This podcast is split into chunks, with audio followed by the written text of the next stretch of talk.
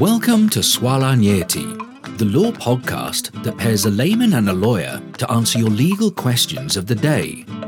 Swala Nyeti is sponsored by the law firm of Kigwata and Company Advocates and is intended for educational purposes only. Welcome to Swala Nyeti. This is the layman Kashao Patrick, and this week, as promised last week, we go on with the series of the layman versus many lawyers. This Monday morning, I am joined by Buthia Mwangi and will be handling Mashamba Monday. Buthia Mwangi, welcome to Swala Nyeti. To start us off, Wakili, my neighbor is encroaching on my land, claiming that I grabbed it from him and now threatening violence. What can I do?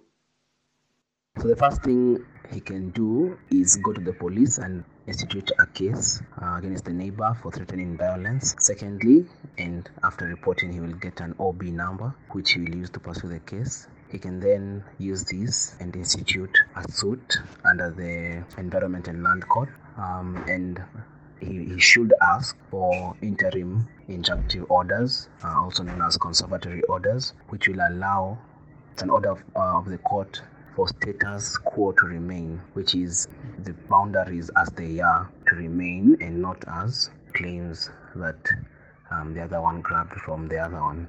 And then now the court will listen to the suit to, to finality and give final orders as to the proper boundaries. It might require uh, the land to be resurveyed to solve the issue conclusively. Question number two. The bank is asking for spousal consent to charge land in my name, but I am polygamous. What do I do?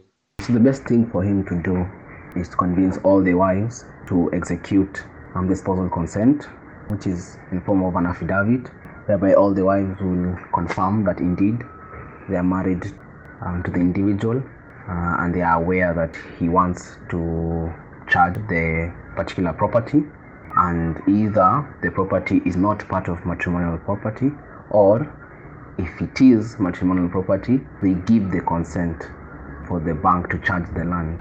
Contrary to this, the individual risks a scenario where the bank will refuse to give the banking facilities, as banks would like to avoid a scenario whereby, in the case of default, there will be someone else who has a superior right to the land than them.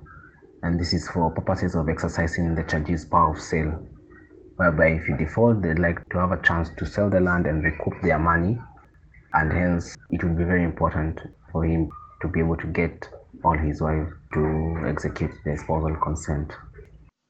Question number three. I have a five acre plot of land in Kajiado that I want to subdivide and sell. What is the process? The process of subdivision of land begins when, uh, with the, the proprietor approaching a physical planner who will prepare the physical plans um, of the intended subdivision and then these uh, prepared plans will be submitted to the relevant county government, in this case Kajiado County Government, and uh, form PPA1 for the county government to give its approval.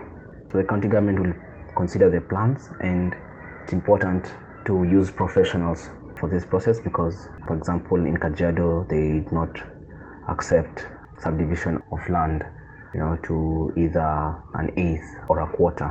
Hence, the intended subdivision should be limited to either an acre or half an acre. So, depending on the, the county government policy, so it would be very important to, to approach someone who understands all this. So, once the plans have been considered by the county government and they agree with them, they will issue an approval under form PPA 2. And with this approval, the proprietor will now be able to get a surveyor to resurvey the land with the consideration of the plans. So the surveyor will, will need to now prepare the land to have amenities, e.g. access roads, water drainage, uh, in the event there, there are no power lines, where the power lines will pass through, or where in this uh, modern day age where fiber cables will pass through. Um, once the survey has been done and a cadastral map or a mutation plan for the land has been prepared.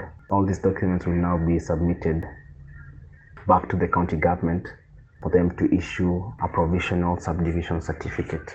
So With this now provisional subdivision certificate, the proprietor will now be able to visit the lands office for the lands office to close the mother title, the green card, and for them to open new titles, new first for them to open new registers for the lands for subdivided plots and issue new titles for the subdivided plots. Question number four. Someone sold me land in Nakuru, but he only had a letter of allocation. How do I get the title deed? It's important for the individual to understand that letter of allocation does not confer any interest in land and that the law only recognizes a certificate of title or a certificate of lease as evidence uh, of land ownership. Secondly, a transfer of ownership cannot occur in the absence of a certificate of title or a title deed, which then means that the letter of allocation in this case cannot transfer any interest in land and it's taken to be a mere letter of offer from the one who gave it, which in most instances is the government of Kenya, to the person who was given for a particular purpose and a particular time period until now the grantor will require the land back. So for this individual, if you would like to get a title, you require that to initiate the process of adjudication and this he has to do the, with the help of the National Land Commission and the Ministry of Lands. Only after adjudication can the land, um, which adjudication is the process of surveying the land and creating a land reference number for for the land and only then can title be processed.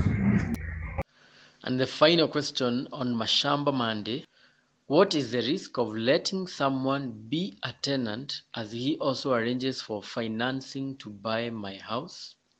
The risk that arises is letting premises uh, to the potential purchaser without an agreement to govern the possession granted. Um, so I think it will be important for the proprietor of the premises to, to separate the two transactions and um, create an agreement to govern the possession given. So this would be be either a lease or depending on the time it would take.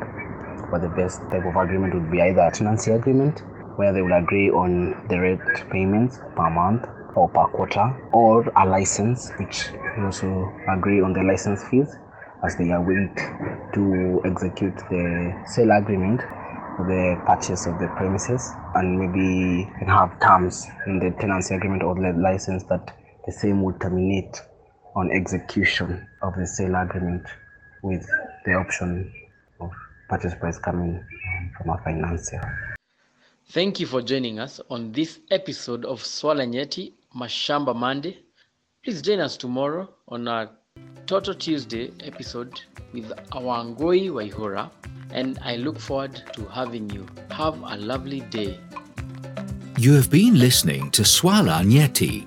If you have a legal question that you want answered, send us a WhatsApp message on 0708 111 or email us at admin at swalanyeti.org. You can find downloads to all our podcast episodes on our website www.swalanyeti.org.